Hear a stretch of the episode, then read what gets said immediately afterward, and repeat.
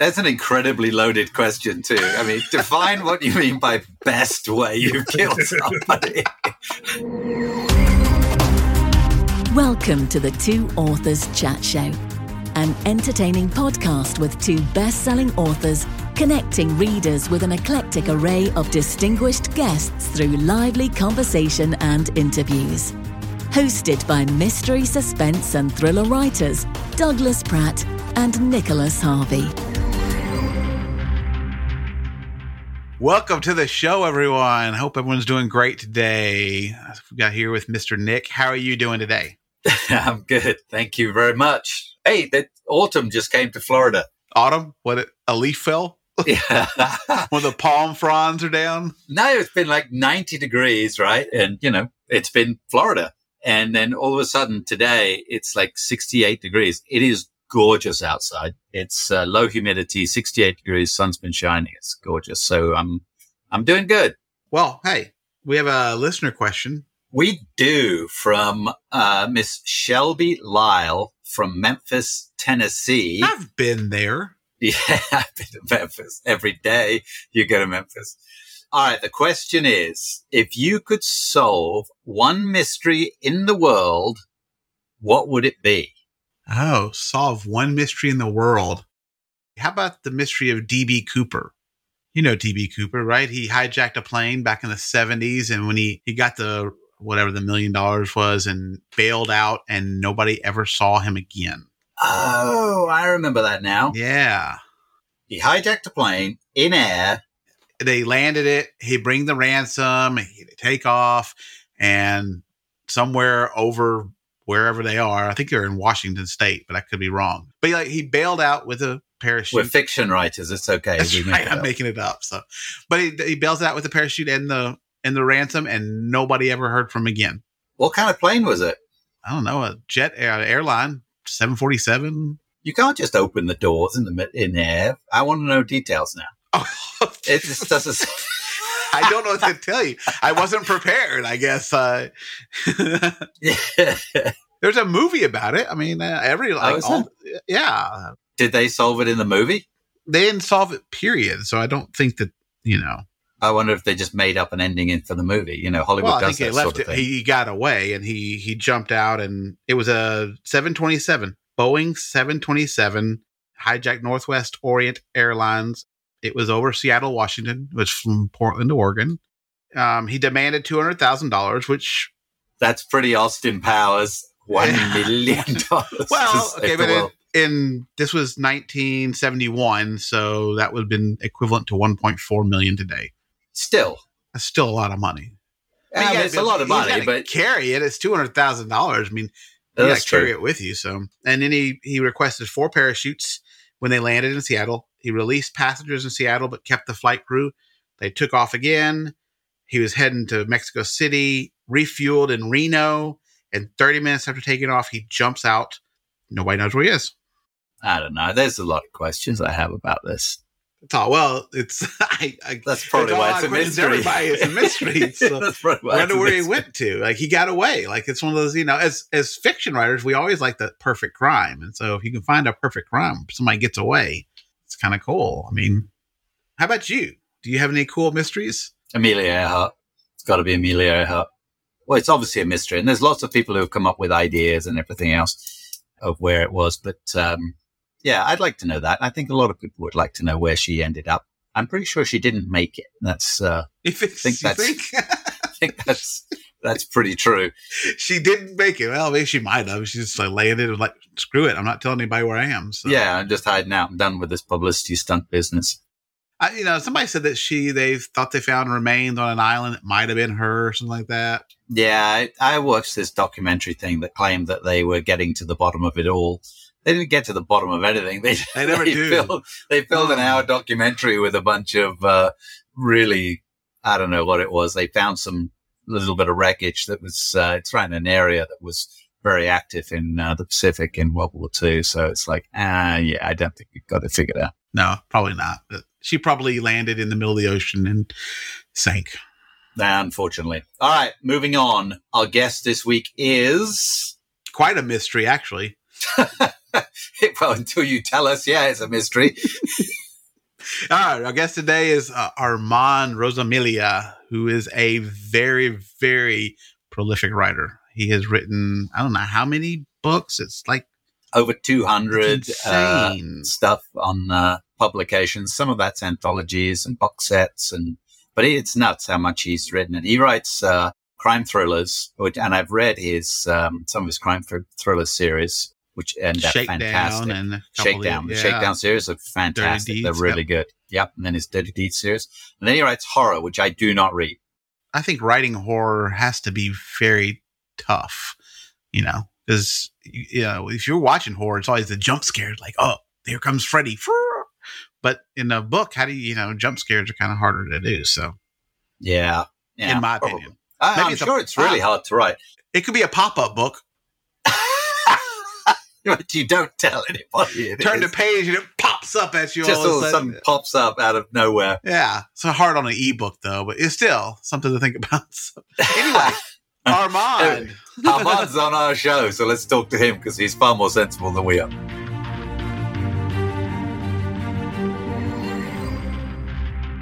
Welcome to the show, Armand. How are you doing today? I'm doing good. How you guys doing? Fantastic.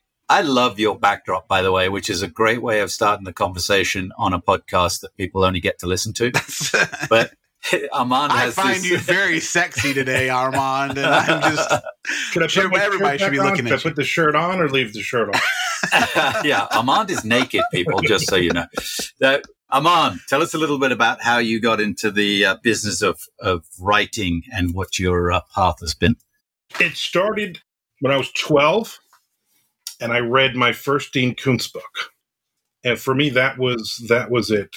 My mother still today is a huge horror reader and a huge um, you know thriller reader and stuff. And I started reading all of her books. She had thousands and thousands of paperbacks, and that was that was it for me. Dean Koontz was it. She's a huge Stephen King fan. I am not. So that's every Christmas I give her a Dean Koontz book. She gives me a Stephen King book. I'm sure we don't read the other person's gift every year, but still. um, and that was it. I, you know, 12 years old, I wanted to become a um, a writer. You know, you do those things in like fifth and sixth grade where what do you want to be when you grow up? And everybody wants to be, you know, a quarterback and a fireman and all this. I wanted to be a writer. And that's what I, I wrote. And my mother always says you should have written, you wanted to be a rich and famous author. Maybe that would come through. that's mom's right there for you. Yeah, yeah. like, way to be a writer. You, you could have been better. so, was it your first job?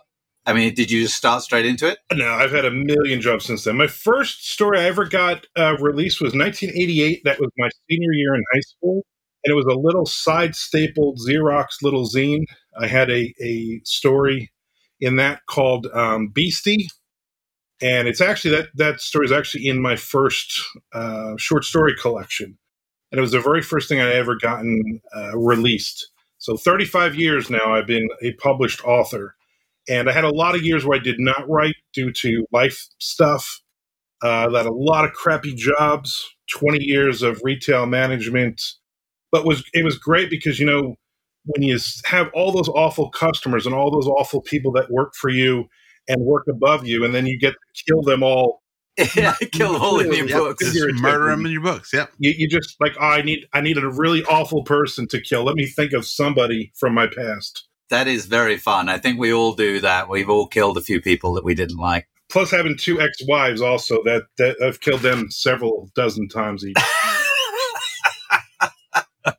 Fair, fair. That's, Yeah, hey, yeah. you know, you can do it over and over. If you do it in real life, it's only once. So right? Yeah, that's it's like fun the gift that keeps on giving. So Yeah. so, how long have you been full time writing? This would be my thirteenth year uh, able to make a living writing full time. wow, that's pretty That's impressive. impressive. And you are you you you are say prolific is is an understatement for you. You have you write books so fast and so much. I mean, you're on like you know Twitch and TikTok, and I'm, I'm sure you probably have an OnlyFans that's Armand fans.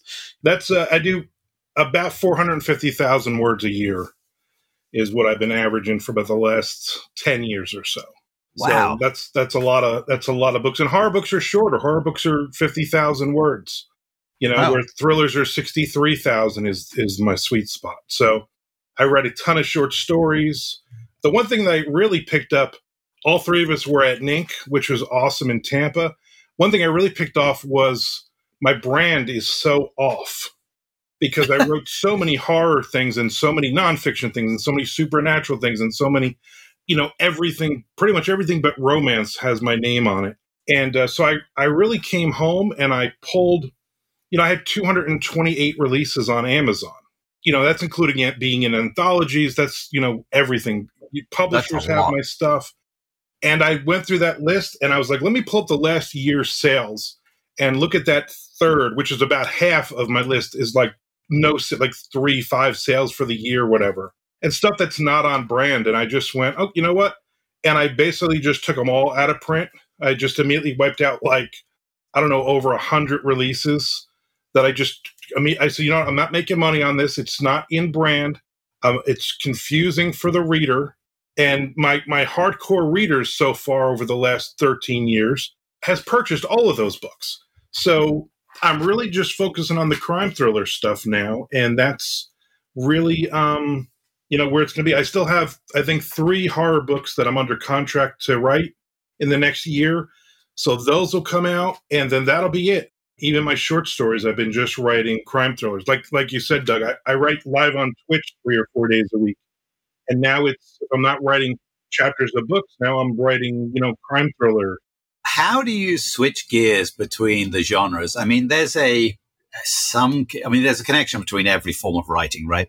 Writing novels, but thriller to horror. I mean, there's a big line in the sand that you cross. I mean, in a thriller, they sneak by in the dark by the, the shed that's got the chainsaws in it, and the uh, horror movie, they go inside and start cutting people up. So, how do you switch gears? Do you find yourself in the middle of a thriller, like all of a sudden the guy's got an axe in his hand, and you're writing this thing, and you're like, oh no, wait a second, better back out of that. I, I think I mentally I get into it. So now I'm writing. I might write two or three different things in a day. So I might start a short story, a horror short story. In the afternoon, I might write a chapter of a thriller, and then, then later at night, I might write uh, supernatural or, or or do a nonfiction or something. But it's just mentally, I need the break between, and uh, you know, I do other stuff that's not writing. I, I'll do a lot of promotion. I do you know, podcast interviews. I do different things. And in the back of my mind, I already know what I, I'm going to work on next. And you, it's really that, you know, I think in the beginning, when I wrote so much horror, and when I first started doing crime thrillers, which Dirty Deeds was the first one in 2015, I wrote that. It was really tough when I'm writing all of a sudden, I'm like, oh, no, no, wait a minute. He, no, all, not everyone can die in this chapter. You know, we, we can't have some crazy axe wielding maniac you know like so you you you really have to focus on what the story is and i kind of set ground rules when i start especially a new series i say how much violence how much sex how much profanity and those are my three basic things and with the horror there's a lot of all that and with the crime thriller there's hardly any of that you know i, I want you know a 12 year old to be able to pick up you know, uh, one of my crime thriller books and read it. And yeah, there's going to be a death in it, but it's not five pages of hacking, you know, limbs off and stuff. So, like with all this hacking limbs off, are you ever writing along and you write something you're like, oh, that just creeped me out? Like, uh, even uh, that's too much for me. Yeah, in my uh, in my twenties, I wrote a lot of really crazy, over the top stuff. And I think when I had kids, when I started, and not even that I was doing violence towards kids, but just I was like, do I really want my kids to read this? You know, my my my zombies. I won a lot of awards with it. I mean, it's nine a nine book series, but the the zombies don't just want to bite you; they still can get aroused. Oh, So while I don't put that necessarily any of those scenes in the book, but you know, I was at a convention once and my daughter was there, my youngest, and I think she was like 16 or 17 then. And some guy came up to the table and he's looking, he's like, Oh, this is the rapey zombies book I was telling you about. And I'm like, Oh no! Dude. zombies. Shut up. You know, like just buy the Ah. buy here, give me your ten dollars, buy the book, but go away. okay, okay. I've got a sidebar to that then. So, have you ever killed somebody in a book that you're like, that's your favorite way you've ever done it? Or what's the best way you've ever killed somebody in a book?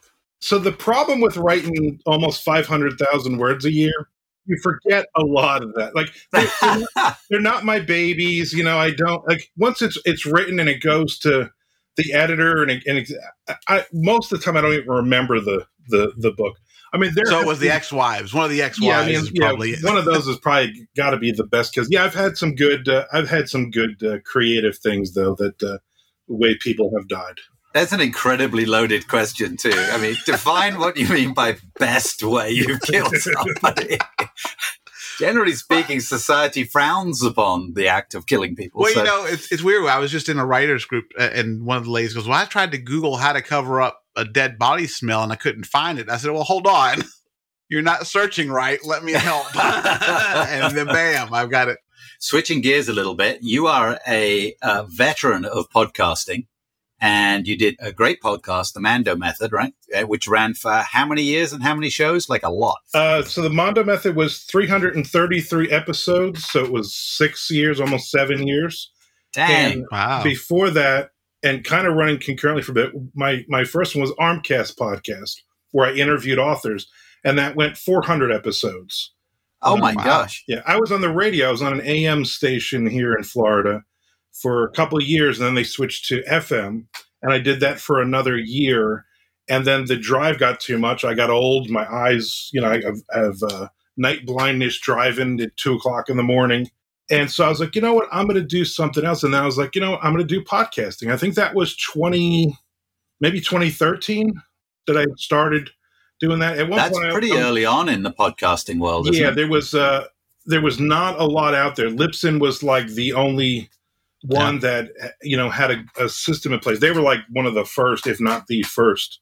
So I really jumped on and um, and started then. And there wasn't a ton of pod. I mean, there was podcasts, but not a ton like there are like there are now. And it was fun. It was it was uh, fun because I could you know like I could sit and do it from home, and I was interviewing and talking to. First, it was all just horror authors. You know, the original is uh, the original was uh, Armcast podcast, Dead Sexy Horror Podcast and then I just changed it to Dead Sexy Podcast because I started interviewing other authors. I wanted to learn not just about, you know, the handful of horror people that I know. You know, I wanted to learn from everybody out there. And it was it was a lot of fun. So I've done I also did a baseball podcast with a couple other guys. I basically showed them how to set it up and they asked me to guest on it every episode. So I would talk baseball with them. So I've probably put together about a thousand podcasts in in my oh my gosh. We got to thank you a ton for helping us out when we uh, came up with the uh, idea of doing this. So the two of us would like to thank you very much for all the help you gave us in setting this up anyone that's listened to this show would like to hit you with a baseball bat. say, everybody's like, they've no. been subjected to what we've done with the show since no, you suggested my, we do my it. fault. I apologize to everyone. yeah, well, in, fairness, he, in fairness, he's like, you guys aren't funny and you're not in- interesting. Why are you going to do this? And we're like, challenge accepted. I spent an hour trying to talk you guys. Up. No, listen, don't don't do don't do it. Don't do it. You're not interesting. He do said not Doug do is it. an idiot and he doesn't need to be listened to by anybody.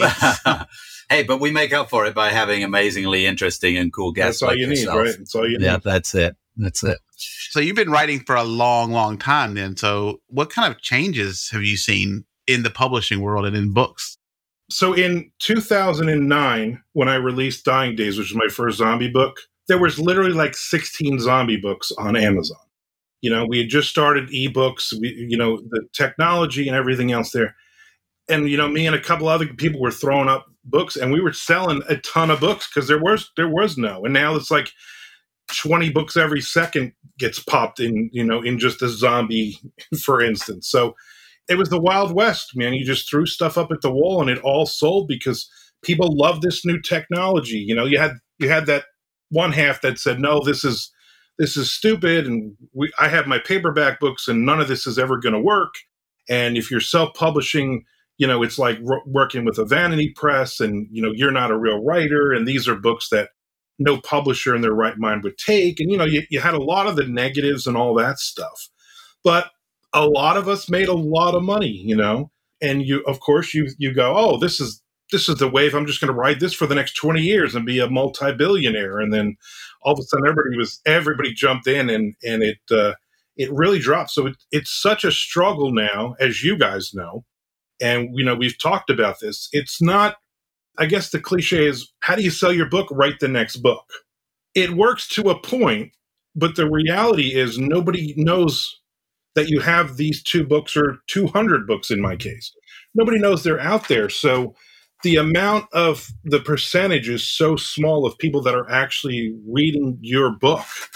So it's where do you find those people? Where where do you where do you find that first thousand readers, right? Where do you do that? And with the tropical authors, it's great as a group. There's, you know, whatever, 50 of us, and we, we're all helping each other and stuff. But then it's also, we're circling the wagons onto us.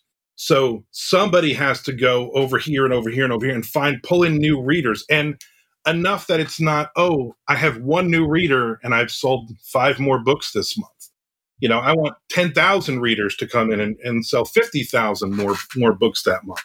So that's always the, the challenge, you know, advertising, you know, Facebook ads and Amazon ads and BookBub ads. I mean, that takes up a lot of my daily time. And then they, they work or they don't. And you, you, you get advice and you try something and today this works. And then tomorrow you, you don't have a sale and you've spent $400 on an Amazon ad, you know, so it's, there's so much more than the writing. For me, the writing is about 45 minutes a day, maybe an hour a day. And then it's like 10 hours of doing promotion and doing all of this other stuff, you know, and then still trying to enjoy it. You know, that's sometimes the challenge of, of getting out of bed and, and going, man, this I'm still having fun doing this. You know, I did six days a week, 80 hours a week as a retail manager, and I hated every second of it. And now I'm doing seven days a week and probably 120 hours. The best job ever. the best job ever for the most part. you know, uh, my wife has a career. She's super supportive. She's always pushing me, spend the money, do whatever you need to do. You need to go to, you know, to NINC. How much is it? Just, just go get it, you know? So that really helps because while financially I'm, I'm making it, we don't need my money. So my money is goes back into the business. My money is the the trips. My money is all the the fun things we get to do. So can I just say that wives are great for that? I mean, that's. I mean, I think all three of us have all three of us have very supportive and wives. And I, you don't get that I, a lot. You don't. You don't. You don't I, that a lot. I, we are blessed by that. I know that uh, Cheryl and Ashley and they put up with a lot. It's interesting. Uh, I was having dinner with some lovely people the other evening, and one of the ladies is in my uh, beta reading group, and they and we were talking about, uh, the other people didn't know what I did and, and she brought it up. One of the misconceptions about being an author is, is what time is spent on what, right? And, and I don't think it matters. I mean, if you're John Grisham, it's different, but there is only a handful of people at, at that level these days. And even if you're traditionally published versus indie, but especially if you're indie, it is by far the majority of your time. It's more than 50% for everybody, I think, you're spending on the business side of things rather than the writing and creative side of things. And switching gears from that creative, purely creative to partially creative in the ad advertising world when you're doing graphics and creative and that kind of thing. Uh, when I talk about creative there, I mean, you know, the visual elements and, and, uh, writing blurbs, but it's, it's a whole different mindset. And then you get into the analytics of the ads and you've got to completely switch gears into this number crunching mechanical kind of, uh, evaluation process that's the side that's far more challenging. I think, you know, someone who could write a mediocre book and markets the shit out of it and does really, really intelligent marketing and is on point is going to sell really well. And someone else who writes the most brilliant book in the world who has no idea what to do marketing wise, no one's ever going to get to read I'm, that. I'm a little work, bit right? of both of a best of both worlds. I write mediocre books and I'm terrible at marketing. You're consistent, at least you're consistent. Yeah. I'm consistently, but yeah, you know, you know where your assets are. there we are. Yeah. Yes. But I think uh, you know, Armand, you, you you're such a prolific writer. It blows my mind every time we talk to you about because that word count that you do a year, that's a lot of words to put down. I was doing the math as you were saying it. It's like, okay, I'm putting out four books plus some extras. That's probably 70, 140. But I'm doing about 60% of the word count, but you do it so much faster. and you're, you're writing for an hour a day and then spending all the rest on the marketing. Hell, when I'm writing, I'm I'm four or five hours a day of the writing, and then I switch over to the four or five I hours. A, I do a, a thing that the Mando Method podcast. The name comes from the Mando method, it was kind of a joke. So Jonathan Maberry, the author, he writes for 45, he top of the hour for 45 minutes. And then that last 15 minutes, he he does Facebook, he goes get a cup of coffee, He goes to bed, whatever he's got to do. And then the top of the next hour, he's writing again. Well, Jonathan's been doing this for a long time. Jonathan's also making a crap load of money here. And so for him, that's he's got that focus. And I tried it and I couldn't do it. And then I realized, you know what? I'm writing the bulk of that in that first 15 minutes. I'm writing 600 to 1,000 words, watching the clock and just like stream of conscious, just get just get the words out. And so I started doing top of the hour, 15 minutes. So I'm doing two or three of those a day. That's it. Those 15 minute bursts on Twitch. I'm on for an hour, maybe an hour and a half, but most a lot of that time is spent talking with people in the chat, telling stories, you know, doing random things like that. So I try to do those little bursts in that hour, and I'm getting my 600 to 1,000 words that way. But for me, if I sit here for a straight hour and stare at the screen, I'm getting 600 words, and it's like pulling teeth. If I can do that 15 minutes, then I know the next 45 minutes is getting a cup of coffee, you know, doing other things, doing start of the marketing. I have a post it note and it's literally by the half an hour of what I have to do accomplish today. And it's the only way for me. I need that visual in front of me, or or, it doesn't know. I have I have a board with every project that is due, every project that I want to do, my calendar of every month. What is my new release? And I need that in front of me in order to do that. And so for me, if I don't get something done on this post-it note today, tomorrow's post-it note that's got to be one of the first things i'm going to do. And whether it's you know interview with you guys today okay so i get to cross that one off. And it's at the end of the day my wife comes home and I'll, sometimes i'm like hey finish the post-it note you know?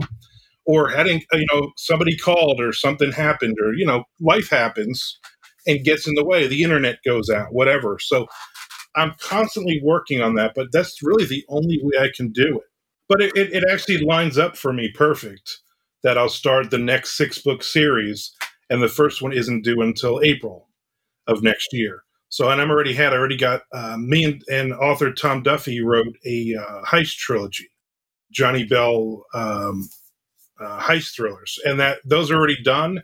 And it's uh, December, January, and February. We're going to do rapid release on the trilogy, and so I'm already ahead of the game. I'm writing Dirty Deeds 12. You know, 11 came out today. 12 comes out in uh, March, and that'll be the last book in the series. And then I'll start this brand new series, Down and Dirty, which will be six books. But I'll write the first book in November, which will be, um, which is again, it lined up. If it didn't line up, because I got a couple other things I got to do in the next couple of weeks before November hits, so it just works out perfect. And your Dirty Deeds, which comes out today, so it will have been out by the time the show comes out. Will have been out uh, a couple of weeks. That's 11. When did you start that series? It wasn't that long ago. You've put out 11 in a short amount of time. Uh, 2015, I wrote the first one. Oh, okay. It's longer than I thought. So I was actually writing a horror book called Killing is My Business and Business is Good. And it was a, about a guy who kills children and then has to live with that. And it was really dark. And I wrote like maybe 5,000 words of it. And I just put it away. And I was like, this is just too much. Amazon at them had Kindle Scout, and they were looking for books for the Kindle Scout program to give you a, a Kindle Press contract. And they did not want horror, but they wanted mostly romance and thriller. And one day, out of nowhere, I just said, "What if the this guy's getting paid to kill children, but he doesn't actually kill them? He moves them into a better situation, and he still and I thought, you know what, there it is. And I just said, well, the title is way too dark. And then I was like, Dirty Deeds, perfect. Everybody knows ACDC. It's nice. I use a lot of song titles and lyrics in, in my stuff. And I wrote that and I got a, a Kindle contract. And it came out in January 2016. And working with, Am- literally with Amazon was great because they, uh, you know, you, you put together your own cover. I them the cover. They said, you have bullets and you have blood on this cover no guns, no bullets, no nothing. The algorithm was is going to mess with this. So redo the cover. They gave me 15 categories they put my book in. I mean, they all kinds of promotion and everything else. And so it was one of I think 211 books that actually got a contract out of like tens of thousands that were sent to me. Yeah, wow. Great. And so the money was great. You know, they gave me a really great advance. I made it back really quick. And I was like, I want to do a second book. And they're like, okay, do it. And then next year we'll put it out. And I said, I don't want to put out a book every year, especially the, the first one ends on a cliffhanger. People are going to kill me. I, I need that second book. So I didn't sign a contract with them for for anything past that. So they still they still have the first book is still a Kindle press. So I Oh, can't, wow. I can't do a box set or anything on the series yet until I take it back. But I mean, it's doing great, and the the whole series, my sell through was like eighty something percent from book one to ten, and you know, I had a great pre order on eleven. So, but I just decided, you know, what, at some point, I don't want to do, I don't want to do Dirty Deeds fifty seven. I want to do other things in this world, and so that's what I I was like, you know, I'm going to do twelve books. I did my uh, first Coast Thriller series last year, which was six books, and that that was uh, Shakedown was the first book. So I decided to take characters from both of those series, which is in the same world, and do Down and Dirty, combining and do a six book series with their serial killers in this one, and then go forward. And a lot of readers are saying, well, James Gaffney from the Dirty Deeds books, we love that character, but you start him like in his, you know, the end of his career, like in his 40s, and you've hinted at other little, you know, things he's done in his past. So the idea maybe in two years would be to do a six book prequel of how he got into the business and and and all of that. So like you, Nick, I'm I'm like 18 months ahead right now of Yeah. these are the books I'm writing and these are this is kind of my schedule and I know what's what's gonna happen. Well, hey, let's do our wheel so you can do our spin our wheel. Get you a question. We've mixed it up. We've, uh, yeah, see, it really exists. And we've got some new questions we've added on there, f- a few. Get the sound. Sound effects too. Oh, yeah. That's pretty cool, isn't it? Yeah, it's very fancy. All right, so we're gonna go with what was your first concert that you ever saw? You're a metalhead, right? I'm a metalhead. Yeah. My first concert, I was 14 years old, and there's a place in. I grew up in New Jersey, so tons of great venues and everything else. 14, my cousin, she um, snuck me into because I was only 14. It was a 21 and over, and at the Fountain Casino, Aberdeen, New Jersey. Three bands on the bill.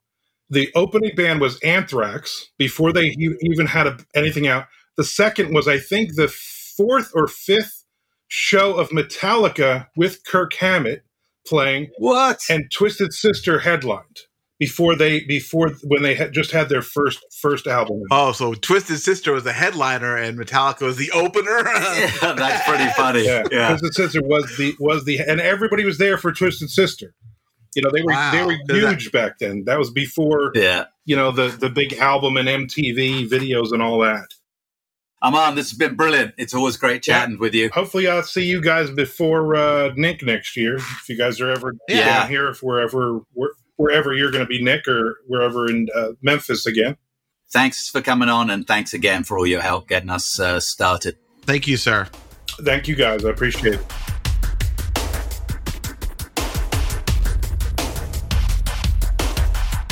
Armand's such a cool cat, huh? Oh man, he's he's the best. Whenever I uh I get rid of you as a podcast host, I think I'm gonna reach out to him. I would if I were you. Probably should. no, he's great. yeah, he's he's a really cool guy. So thanks for coming on, Armand. I don't. uh, You're not in danger. My wife would already thinks that you and I talk too much, so she probably wouldn't. You know, we have a thing. we have a We have a thing going on. All right. Well, speaking of your wife, what's exciting in your world? Ah, well, my wife is always exciting in my world, but I uh, think so. Yeah. yeah, she's fabulous. No, uh, we've uh, I don't know, we it's kind of autumny here, so I know you're you get the autumn there, but it's it's really autumn here, and it kind of sucks. Kind of getting cold, so we're doing Halloween stuff with the grandkids and fun things. My my grandson Atlas, who is just a little over a year old now, he's a hoot. He has this new thing where he wags his eyebrows at you Oh yeah. you ask him a question, and he'll shake his head, but he wags his eyebrows at the same time. It's very, it's, it's hilarious. So Ah. hey, what are you going to dress him up as as Halloween? He's got to go with a globe on top of his head, surely. His name's Atlas. Well, he should. I don't know what they're doing. I, he, I, I don't. I don't get to dress him up as anything. It's it's, it's his mama that that to do that. But yeah, I don't know. Hopefully they'll do something fun, and I think they'll probably come and we'll do a a zoo boo, which you know, my wife works at the zoo. They do a big thing there, and Zoo Boo zoo boo. Halloween. That's pretty Yeah. cool. Zoo Boo. Yeah, you go walk around and get some candy and Nice. dress up. It's it's a lot of fun. So um, Cool. but yeah, that's been it's kind of what's good. It's kind of quiet. I'm just finishing up my book, and so, so how about you, sir? What are you up to?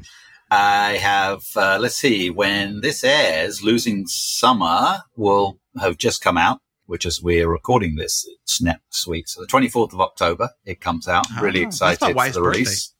Oh, it's perfect. I timed it that way just to You- give her a present. I'm that's Yes, perfect. tell her I, I am releasing a book that day in her honor. I'll tell her. And then I'm I'm reading Losing Summer right now, and it is I think my favorite Nora so far. I mean, Well, all your Nora you. books, I like Nora a lot, but this one I'm enjoying a lot. I'm just uh, She's a cool character to write. it. Yeah, It's a lot of fun. So thank you, thank you. Yeah, the uh, the beta reads and stuff on it have been very uh, very generous. So I'm I'm I'm hoping for great things. Hopefully the audience will will like it just as much.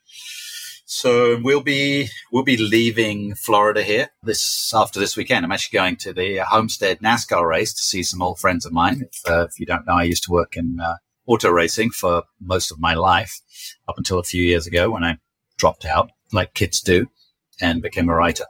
But um, yeah, enough with this. Cool, Enough. running Yes. around the world, ri- driving fast cars. I want to. well, my driving fast car days are long gone, but I was working for other people that uh, drove fast cars. But anyway, I'm going to go uh, to Homestead, spend the weekend there, and see some of the old friends, which I'm looking forward to. And then we continue driving 2,800 miles to Newport Beach, California, where we're going to spend the uh, base ourselves for the winter. It's like a that's like your own cannonball run, like It cross is. country, isn't it? Yeah, in an RV. Yeah. An RV. Huh. So um, I'm, I don't know. I'm sort of looking forward to it and sort of not. I've got to do. We're going to do it in ten days. So it's 280 miles a day, but I've got to be working. Cheryl works five days a week, so she'll be in the passenger seat with a little desk set up, bounced down the road on a, a cell internet. Oh, we got Starlink internet. Did I tell you that? yeah, you did. That's, I did. Yeah, I told you. I'm telling everybody else tell, now. tell the rest of the world. Yes. Start- so I've got this little little aerial thing and Starlink internet. So far, it's been bloody good. I'm I'm quite impressed. So it, I didn't get the twenty five hundred dollar hardware version that you can uh, strap to the roof and use going down the road. Um, we got the seven hundred dollar version, which we have you have to be stopped to set it up. But uh, but You yeah, just- You can't duct tape that it to the roof anyway. I might try, yeah, because you know what's the worst thing that happens? Seven hundred dollars worth of equipment flies off the roof and hits our Jeep being towed behind. that would be Well, oh, wait, you could drop the top on the Jeep, put it in the Jeep, who and, who? and then let it, and then run the cable up to the front. It could, yeah, That doesn't has sound a like, line that of does sight. not sound no. like it would be a bad problem at all. So So anyway, we're looking forward to seeing how that works when we stop everywhere across the country, and I'm sure it will be interesting. I mean, we're going across the ten, but we'll get to experience all kinds of weather and autumny stuff uh, in different degrees as we go across. So that's going to be pretty that'd be cool. Yeah, I mean, to it's a fun drive. It still stays kind of south too, so yeah, yeah. You're gonna be driving right past. Yeah, a bit bit south of you. If I was coming further north, I would come by Well, and say hello. The ten runs right past my boat, so yeah, go down to your boat. If I'm go down to the boat and hang out with you, so Yeah, if you go to the boat, I promise uh, we'll see. Who's next on the show? Who is oh, well, next? next week we have an awesome lady, Bonnie Paulson, who has written like a bunch of different. I mean, they're like pen names. She's got uh, a lot of different names, and she's also this marketing whiz. But she's also hilarious. I think you're. I think she's gonna be fun. we met her at NINC, yeah, we met her at NINC, and actually, I introduced her to one, for one of her talks that she did. Um, so that opened the conversation, and she is uh, she's a ball of energy, lovely lady. Yeah, she was a lot of fun. As soon as we we heard her, I was like, oh, we got to get her on the show. She'll be a blast. So Cool. So uh, look forward to that. And thanks again to Armand. Thank you everyone for listening in. And uh, remember to subscribe to the show. Give us a, a review, hopefully a five star one if you wouldn't mind. please, and also don't you make sure you check in our our show notes where you can get links to Armand stuff, links to our stuff. Maybe we can link some stuff about DB Cooper in there so that and we can educate everybody. But it's got a lot of neat stuff, and look for more information on our guests. And we'll be seeing you in a couple of weeks. Until then, be cool to each other. fair winds and following seas. You've been listening to the Two Authors Chat Show with Nicholas Harvey and Douglas Pratt.